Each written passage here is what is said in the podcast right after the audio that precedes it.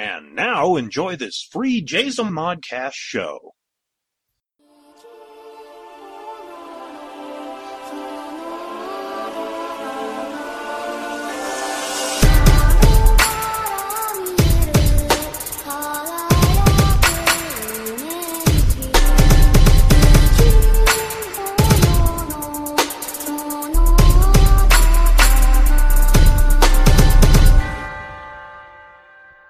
Welcome to My Public Life as an American Nerd. I am your host, David K. Montoya.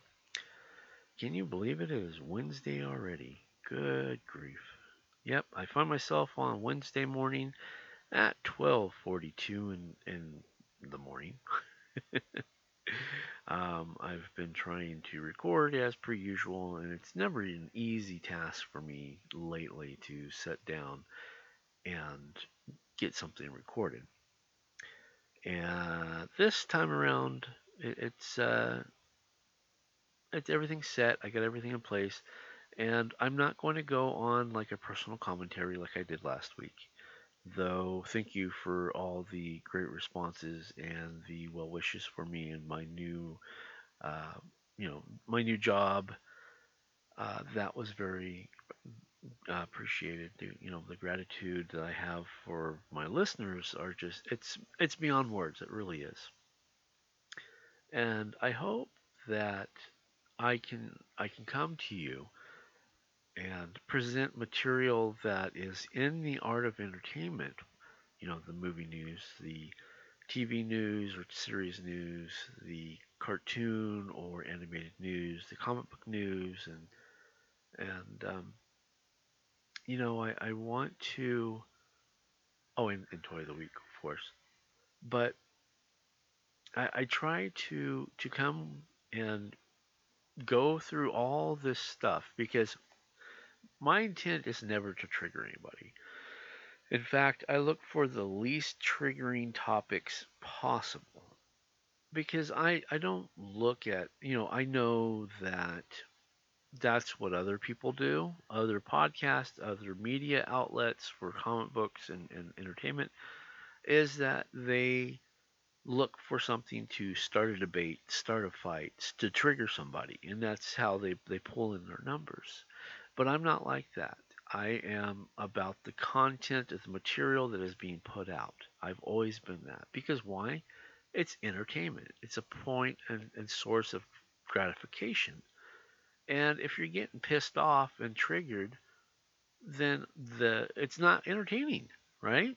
Unless you're some weirdo that really, you know, likes to be upset all the time. The and and you know, I'm a human being. There's there's topics that just really really ruffle my feathers, but I keep it to myself because that is not what this show is about. It's not about my outsourcing of my personal opinion. It is the content of what is delivered through the the channels of entertainment in the form of news articles that I read to you all and then we discuss it. Now, I will input a thought here and there, but the majority of the time, I think I don't even do that. And that is, you know, specifically because I don't want to offend or trigger or make anybody butthurt. And I guess that's what happened last week. Last week was. I, I had a hard time recording you know, something kept popping up, popping up, popping up. And I tried and I tried and I tried and I kept having to stop. And it was just like, by the time I got to the point of starting to record when it was nice and quiet, it was super late and my eyes hurt and I didn't feel like reading the articles.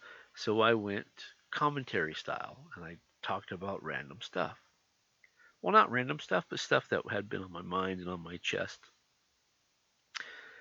and before I even go any further, let me stand by and say I still stand by what I said last week on all topics. My stance has not changed. So I'm just putting it out there. And you know, within the the the ideology of putting yourself out there, you know, um, I've been doing it since I was 13. I, I made my my start. I used to write and draw my own comic books. I'm sure if you guys heard that story a million times. Um, I made my own comic books and photocopied them on 11 by 7 paper and 11, 11 by 17 paper, folded them, stapled them, and sold them for like a buck 25 or something. I don't remember now. So I've put myself out there. I'm used to it. I'm, you know, uh, I at least get one email, whether it be about my short stories or, you know, uh, something I say in my commentary or um, especially when I was doing Seeing Red, I'd get emails, you know, you suck. I get that a lot. I really do. Unfortunately, I get that a lot. Not at least once a week. So, you know, when somebody comes in and says, hey, you suck, that doesn't really, really bother me. I go, oh. I, I literally have a pre written email that I wrote years ago, and I just take their name if they leave it, or you know, dear reader or, or dear listener, you know, pop that in there and send it on its way. Because I, I get it so much, so it's just like it gets redundant. But there's one thing that happened today, not today, but last week after uh, the show dropped, because I talked about I was opposed to the idea of a unionization to professional wrestlers uh, because I felt that it would destroy the independent wrestling market. That's pretty much it in a nutshell.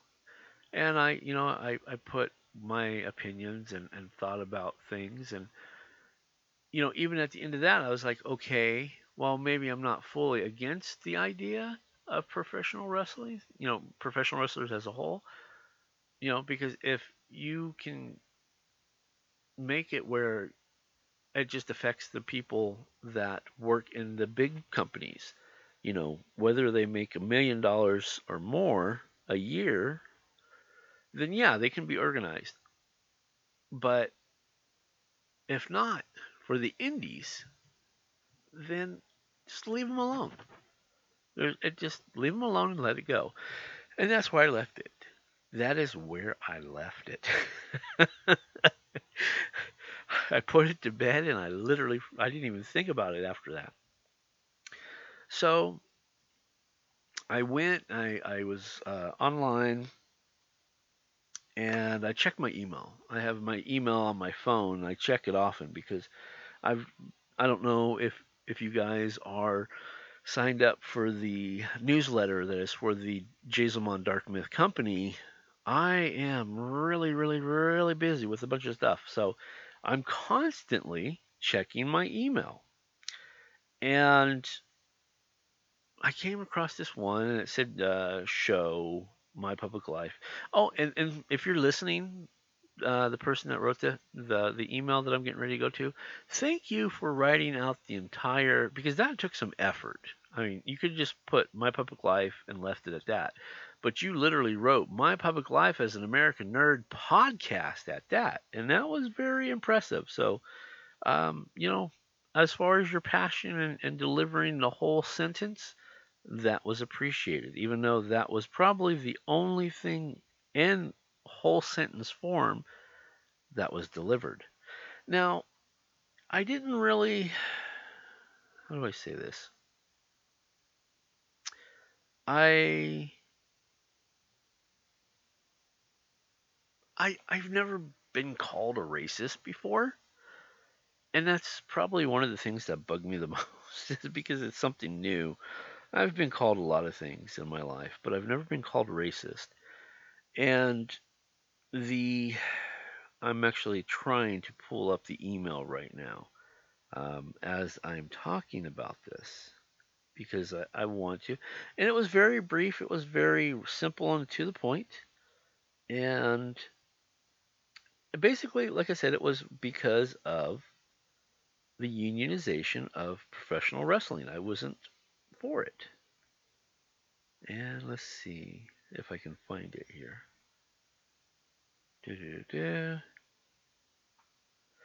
I get a lot of emails. Sorry. and then we'll get into it. I promise. Okay, here we go. Um, I won't say that it's from. I was I was to be a jerk and say it, but I'm not to say it. Um, so it's like I said, it's my public life as an American nerd podcast. So I'm like, okay, let me click on it and find out. And we click on it, and it simply says, "Yo, you, why or not even Y O U, it's just you, yo, you sucks, S U X, and hate, and that's H with the number eight, you, explanation point. And uh, let's see. uh, that I'm racist. Yeah. That, you know, uh, dissolving or not dissolving. Let's see. That's it's written like that. So, and I know I I know this guy. I've seen this letter or this email before. So I think he's kind of just likes to troll me from time to time. Now that I'm looking at it, but his his letters is like like I said, Y O Yo U, capital U, just U, S U X, and H8 hate you explanation point. Uh, why are you against unions? You racist. There it is right there. So, yeah. So I got called a racist for saying that I, I felt like um, unionization for professional wrestling is something that I don't agree with. I can't agree with everything, can I? Um, so anyway, the reason I bring all that up, and because of the email, is that you know I go out of my way to try to not to try to find things that are not triggering, and um, then I do a you know free freestyle commentary, and I piss people off. oh goodness. So uh, I almost said his name again. If I know you're listening, I know you're listening because you want to know if I'm going to have a reaction. So yes, I am having a reaction, and I want you to really think about this because in that statement there's just so many wrongs and I'm not even talking about your spelling or your grammar.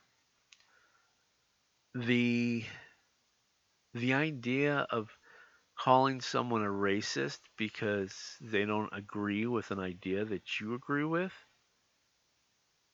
is just ludicrous. I, it makes no sense whatsoever. Also, it's an indication that you don't know me. You don't have no idea who I am as a person, as a human being. I don't care if you're black, white, Hispanic, Asian. I might care if you're like, you know, a Martian. Maybe. Probably. Maybe a Martian. But no, I don't care about race. I don't care if you're gay or straight or bi or trans or whatever. I don't care. I don't care if you voted for Trump or Biden. I don't care. That's not my my issue. My issues are with the content of the person. If you're a good person, you're a good person. I like you. It's that simple. If you're not a good person, chances are I don't like you. It's, it's that simple. Okay. I, I have to say this. Now, I don't. Okay, I have an idea of the, eth- the ethnicity of this person based on their name. But I just want to throw something out. Okay, number one, I do own JPWI, which is Jason Professional Wrestling International. We do have a world heavyweight champion. His name is Blake Grayson. And Blake was the very first champion.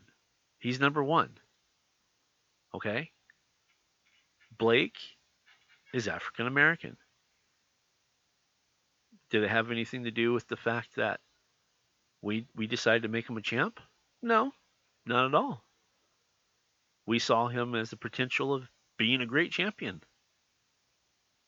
And quite frankly, you want to know what? He beat Hammerstone, Alex Hammerstone. You know, at the time, I don't know if he is now, but he was the MLW open weight champion. MLW, that falls in that million dollar range. You know, white guy beat him. So it didn't matter whether it was a. It, it, I'm trying not to let this get away because we're already at the 15 minute mark. It didn't matter if he was black or white or Asian or Hispanic. He was a great performer. If you watched him in the ring at PCE last year, or actually this year, um, he performed amazing. He just, it was great. It was a great show. He deserved to win. So we made him the first world champion. If I were racist, that wouldn't have happened. Just saying. And I am going to go ahead and bring this up one more time. Uh, I mentioned this on my commentary for theworldofmyth.com, www.worldofmyth.com, theworldofmyth.com. Um, I, my name, if you've listened to any of my podcasts, I always say my my name, David K. Montoya, which is translated into David Montoya, which translates into, you guessed it, Hispanic, Latino. I'm white. I'm a white complected guy, but my origin is Hispanic from Spain. So, growing up, I had a, a great uncle.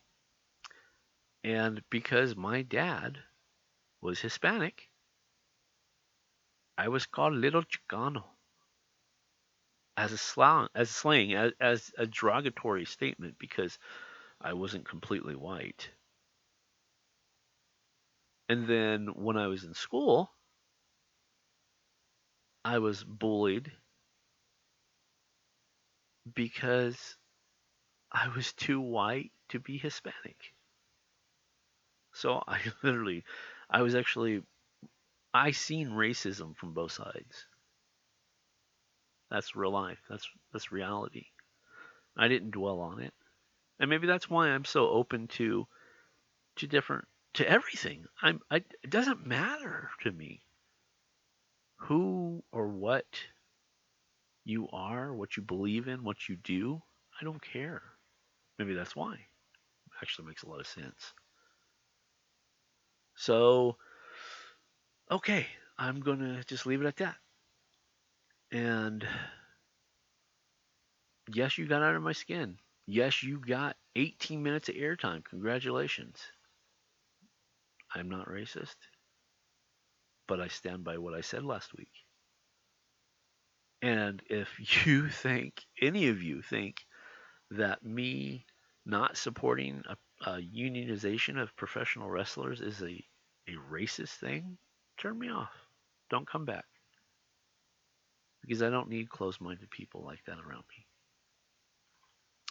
All right, that was really serious. So let's take a deep breath. All right, here we go. Now, let's get into our regular scheduled program at the 18 minutes and 35 second mark. Fortunately for me this week, it wasn't too too hard to to find. I mean, I, I of course you have to dig through the crap to find the best stuff, but um, I think I found some really cool stuff, and uh, I was excited because I don't know how this slipped past me. And it is The Batman. First look at Batcave revealed in new set photos. I'm like, ooh, show me, show me. All right, let's see what it says. the Batman has revealed a first look at its version of the Batcave and new set photos. We got a taste of the kind of base of operations that Robert Pattinson's Batman Bruce Wayne we'll have during the first trailer for The Batman. But this is a much more intensive look. The photos come from a gallery by Mail, dailymail.uk which shows the massive new UK lot sets that are being built by director Matt Reeves, Reeves, Matt Reeves, sorry, and his crew for Batman's continuing shoot. On one set of images show details that's going in to make the new vision of the Batcave. All right, let's see what it looks like. Okay, so it's on top. There's there's a picture of Robert Pattinson. Behind him, I guess, is uh, the lot that they're putting together. Interesting. Okay. I mean, it, you really can't see much in this photo, what they're putting out. So let's see. They're building it, and huh? I don't know. I don't know. I can't really be the judge of. I just see the architecture of it. Uh, let's see. It says the photos only capture the exterior of the Batman's version of the Batcave, but they are still an impressive testament to what Matt Reeves is doing with his vision of Batman's world. The filmmakers have constructed an entire mass set that looks like a cliffside that tops the trees, or top with trees. The cliff has a sheer rock face that drops down to the body of the water below, a small pool, and the actual piece set. Beneath the overhang of the rock is a wide opening that presumably leads to the Batcave. A small beach path of rocks and soot lines lines the cave opening, presumably providing access by foot. While most of us expect some kind of incarnation set piece to the exterior of the Batcave, it's interesting to see that the scope of the construction and the level of detail being put into the exterior of the cave. There's even room for Robert Pattinson's Bruce Wayne to be shot taking a long walk through the woods and along with along the cliffside. And given the efforts being put onto the set, it's hard to imagine a sequence like that not appearing in Reeves' film. The Batman will examine how Bruce Wayne is faring as Batman year two into his career as a crime fighter. Reeves' version of The Dark Knight will still be using most DIY methods to create his costume, gadgets, and vehicles, and based on the workshop we see in the trailer, he does not yet have the resources of the fully compared to an operational Batcave. A great epilogue to the film would be seeing Bruce actually settle into Wayne Manor and map out a plan for the Batcave he will build. Yeah, I, I agree. I, I, like that idea. I think that's a very good idea, actually. Huh. Okay. Well, you know, like I said, and it is, it's it's huge. You can go to the Daily Mail uh, Twitter page. I'm not big on Twitter, but uh, I'll go ahead and plug it. Twitter. It's at Daily Mail Celeb, and you'll see it. It says the Batman crew builds a sprawling set to recreate Gotham City, which is actually an incorrect title. It's the Batcave, but it's okay, and uh, you can check it out. It, it looks pretty cool. That's you can only imagine the millions of dollars that they're spending on that kind of thing. You know, it's it's like um, how do you explain it? It's like you're to build something and you're not to use it over and over and over again. I mean, you'll use it within the movie, but you know, that's about it. You won't really go back in and use it. And you know, what about the Batmobile? I mean, it's just like I don't know. I, you know what I'm trying to say? It's like there's there's one series that comes to mind, um, you know, Supernatural, and I've just recently been pretty much introduced to the supernatural world, and I know that like the the car is called Baby, and it's the same one that they've used over and over and over. In fact, that one of the actors took it on the last episode. They took it home with them, and um, so my my point is, is um, what happens to all that stuff with the Batman? You know, are they gonna put it in a storage unit and just like, eh? What if it flops? I don't know. I'm rambling. Um, interesting segue, unintentional segue, but it's segue nonetheless. I brought up Supernatural, which actually is our next topic. And like I said, it was uh, something that uh, was introduced to me by a very good friend.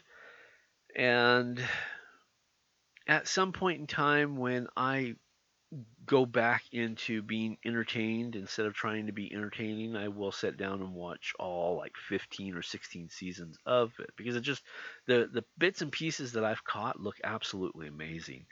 And um, again, I got bits and pieces of the finale last or to, last night, and uh, it was just like wow, you know, just even in the bits and pieces were amazing. So I'm I'm, I'm kind of semi invested.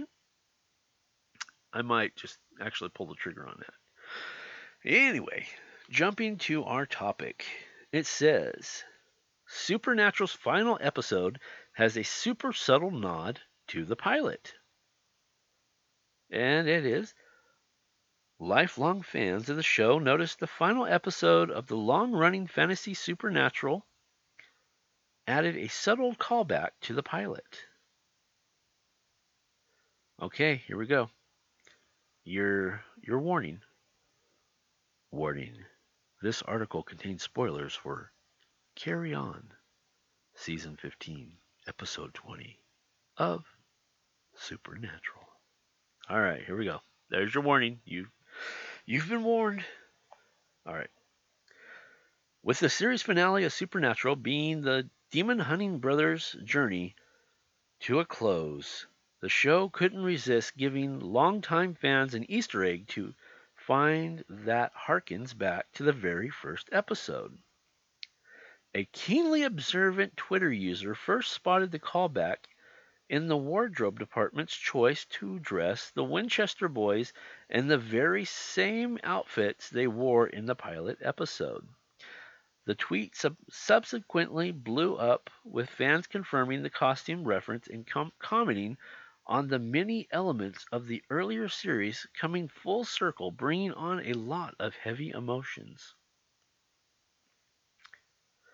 While the showrunners board up for family business of saving people and hunting things, that became the Winchester's motto and fan favorite tagline. The costume department seemed to have successfully recreated the near perfect match of the Ackles and oh gosh, I wasn't expecting to say his last name, Padalecki, wore in episode 1, season 1. Fans also speculated that the final episode, Carry On, which aired November 19th and was directed by Robert Singer and written by Andrew Dabb, has another reference to the pilot. As the brothers drive off through heaven in their trusty Impala, it appears that the bridge they drove over was the same one they crossed in the pilot episode after first deciding to pursue monster hunting. The television series first aired in 2005 on the WB network before making its way over to the CW family and features a pair of brothers who take on their father's demon hunting profession. Traveling across the United States and an old Chevy Impala, Dean Winchester and Sam Winchester have been taking on demons, monsters, and even gods for 15 years. At its final hurrah, it has become the longest running live action fantasy show on American history to date. Supernatural starred Jared Padalecki and Jensen Ackles, Misha Collins, Andrew Calvert. All 15 seasons are streaming now on Netflix. So there you go. That's that's cool. See, I, again, that's one of the reasons why I'm kind of you know subtly becoming invested into the show. Unfortunately, it's over. I, I don't know if it's unfortunate or fortunate because now I can just binge watch all of them, you know, and just kind of have it all together. Um, you know, I, I, the last one I did is uh, my sister Rebecca. She introduced me to Family Guy, and I was like, you know, if you listen back to old episodes of Seeing Red, you know, they talked about Family Guy, Family Guy, Family Guy, Family Guy. I think it was finally in 2015 I sat down and binged every single episode of Family Guy, and the only ep- uh, the only season that I have not watched is this season, the one that's being made right now. Um, so I might do that with uh, Supernatural too.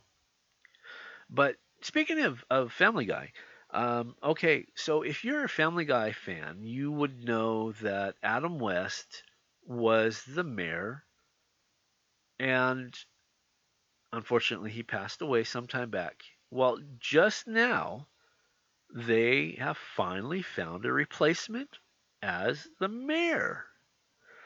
And when I seen this, I was like, "Oh my god, yes, yes." Oh, yes, I was I was so into Okay, uh, let me just stop jumping around and let me go ahead and tell you what this is.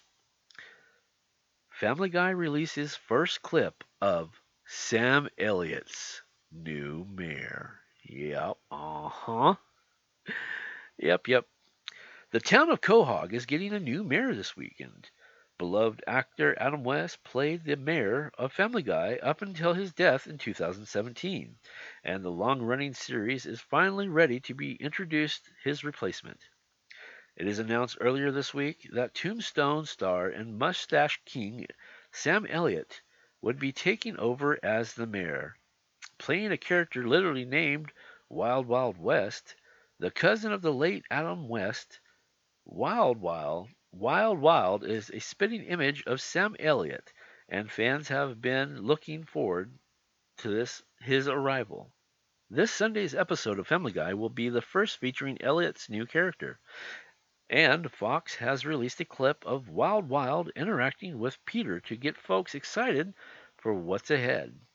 The clip sees Peter visiting West on his mustache farm, where he feeds and raises mustaches. You can check it out in the video above. Okay, we may look at it if we get time.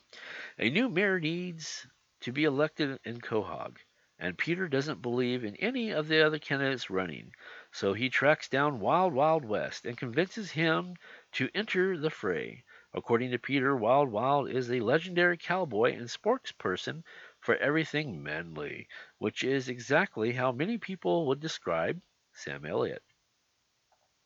When casting was announced earlier this year, Family Guy executive producer Richard Appel spoke to Entertainment Weekly about Elliott was the choice to replace West and what it would look at, or what it took to get him on the show. And this is a quote. Who could be as original and unexpected and comedically funny and fresh as Adam? said Appel. Sam has a voice that obviously he's a movie star, but he also has a voice made for radio. And Sam Elliott quickly became our first choice. He was reluctant, he said. He just felt like he didn't want to play himself, which made us go back and rethink things. All right. Is there someone else? And we thought, wait a minute. The note is a smart note because that was more what Adam West was doing. And the new mirror shouldn't be a real world celebrity playing himself within our fictional world. So we kicked around a bunch of ideas and then said, what if we refashion this as a Wild Wild West for Sam Elliott and create this new character? And his response very well to the idea. The new episode of Family Guy airs on Sunday night at 9:30 p.m. Eastern Time on Fox. All right. Well, I'm in. Let's let's see if I can load this up. Uh, maybe we can listen to it. Let's see if we can.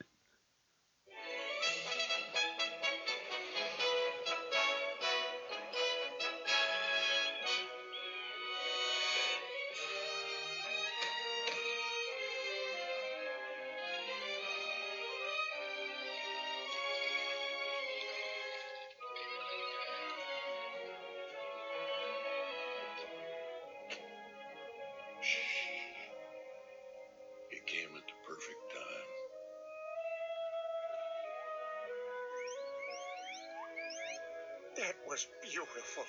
If you think the birth is beautiful, you should see the conception.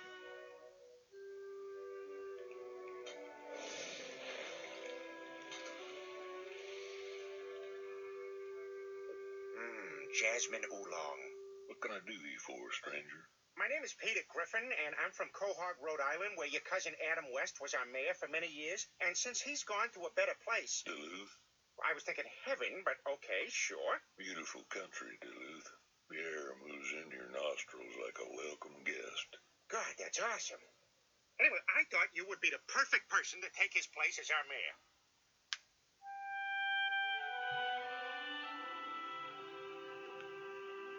Peter, have you ever killed a man? Reddit says I've killed 39, but that seems low. Why do you ask? Just making conversation. Look, I know it's a lot to ask, but Quahog needs you. You're the perfect person to lead us through the last five years of the United States' existence. So what do you say? Will you be our mayor? Can I tell you a secret, Peter? I can levitate. No way. Can you show me? No, that it's true. Uh, That seems like the kind of thing you have to prove right when you say it. Well, I suppose you're right. I appreciate you coming all this way, Peter, but I can't be your mayor. But Wild West, we need you.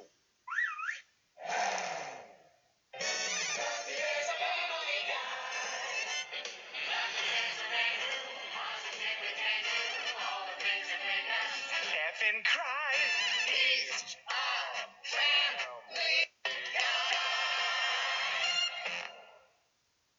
Very cool. Oh, almost started that again. That was very cool. Um, I'm looking forward to this. I might actually try to catch a live, you know, live uh, show of that. I'm I'm really into that. I like the idea. I like the concept. I like you know, Mayor West to Wild West. I like everything about it. There's nothing really that I I'm not digging about this. Plus, you know, it's Sam Elliott.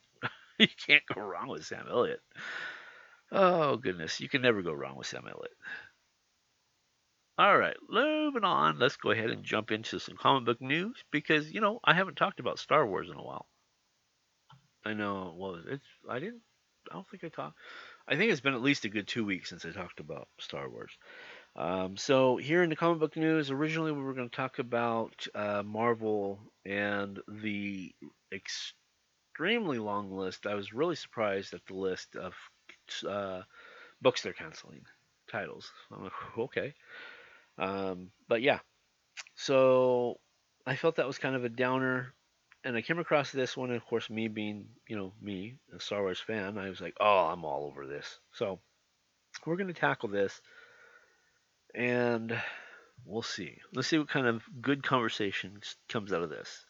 Here we go. Star Wars. Darth Vader is still haunted by Anakin's most unforgivable acts. Star Wars Darth Vader number 7 just shows us how he's still haunted by his most unforgivable acts he committed when Anakin joined the dark side. Alright, I get to do the warning again. Warning. Following contains spoilers for Star Wars Darth Vader number 7 by Greg Pak, Raffaele Ienco, and Joe Caramagna. Alright. When Anakin Skywalker fell from grace in Star Wars Revenge of the Sith and officially pledged to the uh, Emperor Palpatine, many fans thought all this emotion were purged and he became the cold blooded killer. However, Padme's death stuck with him, And even after he turned into Darth Vader, there were pieces of humanity that Padme tried to eliminate as the years went by. Now, courtesy of Star Wars Darth Vader number 7, we are seeing more of how the Sith War Lord, Warlord, gee, got tongue there, tongue tied there, how the Sith Warlord was haunted by Anakin's most unforgivable acts as he tried to rebuild himself on Mustafar. Okay. Yeah, yeah, I knew that was going to be the top one. Killing all those kids, the uh, the younglings. That was that was yeah. Even me, that bothered me. Palpatine has left the robotic frame and tattered after arrogantly choking and brutally punishing Vader for letting Padme's cult live. He sees this as an act of endearment and is intent on breaking Vader's mind, body, and soul. But as he crawls back to the command center, we see memories being dredged up that shows how remorseful Anakin is. Firstly, as he kneels and swears allegiance, we can see the pain in his face as Palpatine tells him to go bring peace to the Empire. And he is sad that he killed all the younglings at the Jedi Temple on Palpatine's request, which is the most brutal and irredeemable act ever. It has even scarred Obi-Wan and Yoda when they viewed the video archives, confirming he went to the dark side. As this scene recalls the atrocities that Anakin had committed on screen, Ghost manifests with Vader in the room, haunted by his bloody past. The younglings appear, reminding us how he slaughtered the innocent children who looked upon him as a master. It was all part of Order 66, which continued to dig at Anakin as he conflicted in yeah, he conflicted in the genocide of the of the Jedi. With blood on his hands he could never wash off. Sure, some seniors might have been extreme and deserved to have been let's see, deserve to have their decisions on the galactic peace question, but cutting kids down is just disgraceful.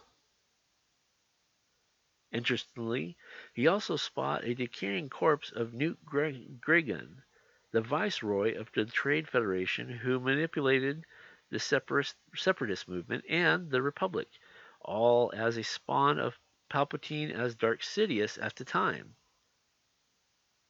His crew was hiding there the night Obi-Wan burned him up, thinking Annie arrived as salvation to take them to the take him to the Emperor, only for him to slice up the droids and diplomat present. It was all to silence them, removing evidence that could incriminate the Emperor, and as he remembers his action, Vader knows he backed the wrong horse and ultimately sold out the galaxy. That said, while he fell far down the hole, he wanted to claw his way back due to sheer hatred of his leader. Unfortunately, Vader just wasn't or isn't powerful as his teacher. He's still weighed down by the guilt of, of it all, responsibility and accountability for his actions, and it's this consequence that Palpatine once purified. All right. I might have to buy that one. That looks good. Interesting. I'm just looking at the artwork. Looks pretty good. So, yeah. Well, you know, we, we can all kind of see. You know, I've said this before, and I do. I, I like I like the first three. And of course, nothing's better than a second, or, you know, a second three, good God. Well, yeah, yeah, I guess four, five, and six is still the best. Return of the Jedi is my absolute favorite. Um, but I felt like one, two, and three felt rushed, you know, because Anakin was just what eight or nine in Phantom Menace, and then you know he was what 18, 19 at the end of the third movie. So I don't know. I just didn't feel it felt very rushed. We needed like more. So I'm very happy that they're coming in with these stories, elaborating and telling us more of the story that we missed in that time, if that makes any sense. All right. It has been a day, and we are getting ready to wrap things up uh, as we take this corner, and I've got a very fun surprise for you. Um, with Christmas season right around the corner, next week will be uh, December, and we're going to hopefully be more festive than last year. And with all that said, this is this was the inspiration behind our toy of the week. This is by NECA. It is also from, of course, as always, BigBadToyStore.com. It is National Lampoon's Christmas Vacation Santa Frank figure. Now, I know that some people may not know the Griswold, you know, uh, vacations, but oh my god, they're so good. Um, and may not appreciate this as much as I do. Um, but this is Clark Griswold from National Lampoon's Christmas Vacation. Uh, he's got he's even got the, the that green ugly ass tie on too, and, and the green out or the Santa outfit. And let's see, yeah, he just looks really stir crazy. Looks great. Um, let's see. Uh, let's go down to product description real fast. All right, product description. Let's see. This Christmas, in Clark's quest for the perfect family gathering, he'll sort, short out Chicago's power grid, electrocute a cat, battle a tree loving squirrel, hold his boss hostage, and spend some quality time with the local SWAT team. Maybe it'll be Christmas after all. Celebrating more than 25 years of National Lampoon's Christmas Vacation with this retro clothed action figure from the hilarious holiday classic movie. Santa Clark stands 8 inches tall and is dressed in a tailored fabric clothing similar to the iconic toy line of the 1970s. The figure features the authorized likeness of Chevy Chase and includes plenty of accessories for complete holiday cheer. Marty Moose mug, removable Santa hat, replica model pool, comes in a collector friendly window box packaging. Product features product stands 8 inches tall, fabric tailored fabric clothing, multiple accessories, collector friendly window box packaging, authorized likeness of Chevy Chase. The box contains Santa Clark figure, Santa hat, Marty the Moose mug, and replica pool. All right. And then, of course, you know, we always say this. I always say this. I don't know why I say we. It's always me. No one. I don't think anybody else has ever hosted this show. Um, oh, I don't think so. Uh, of course, it's pre-order. Most of the stuff that I pick is 99.9999% of the time is pre-ordered, and so pre-order notes is arrival date is estimated and is not guaranteed. No payment is due until the product is available to ship, and item may be canceled at any time before the payment is due. Now, that is saying that it's going to be shipped out fourth quarter 2021. And this bad boy is actually only going for $34.99. And, you know, yes, I, I do realize that fourth quarter 2021 is, is a long way away. But, you know, hey, Christmas gift for next time. so if you want to check that out, go to bigbadtoystore.com and then pop in on the search bar and type in National Lampoon's Christmas Vacation Santa Frank figure. Again, it is by NECA and it is only $34.99. All right, gang, we made it through another episode. Uh, sorry for the very long rant about the email. Um, I just I needed to get it off my chest, and now we can all move on and just get back on with life. So, with that being said, I want to wish everybody a happy Thanksgiving, as it is going to be tomorrow on the 26th. Uh, I don't know where you're at in the United States but uh, hopefully you'll be able to get together with your, your family and indulge in the holiday cheer.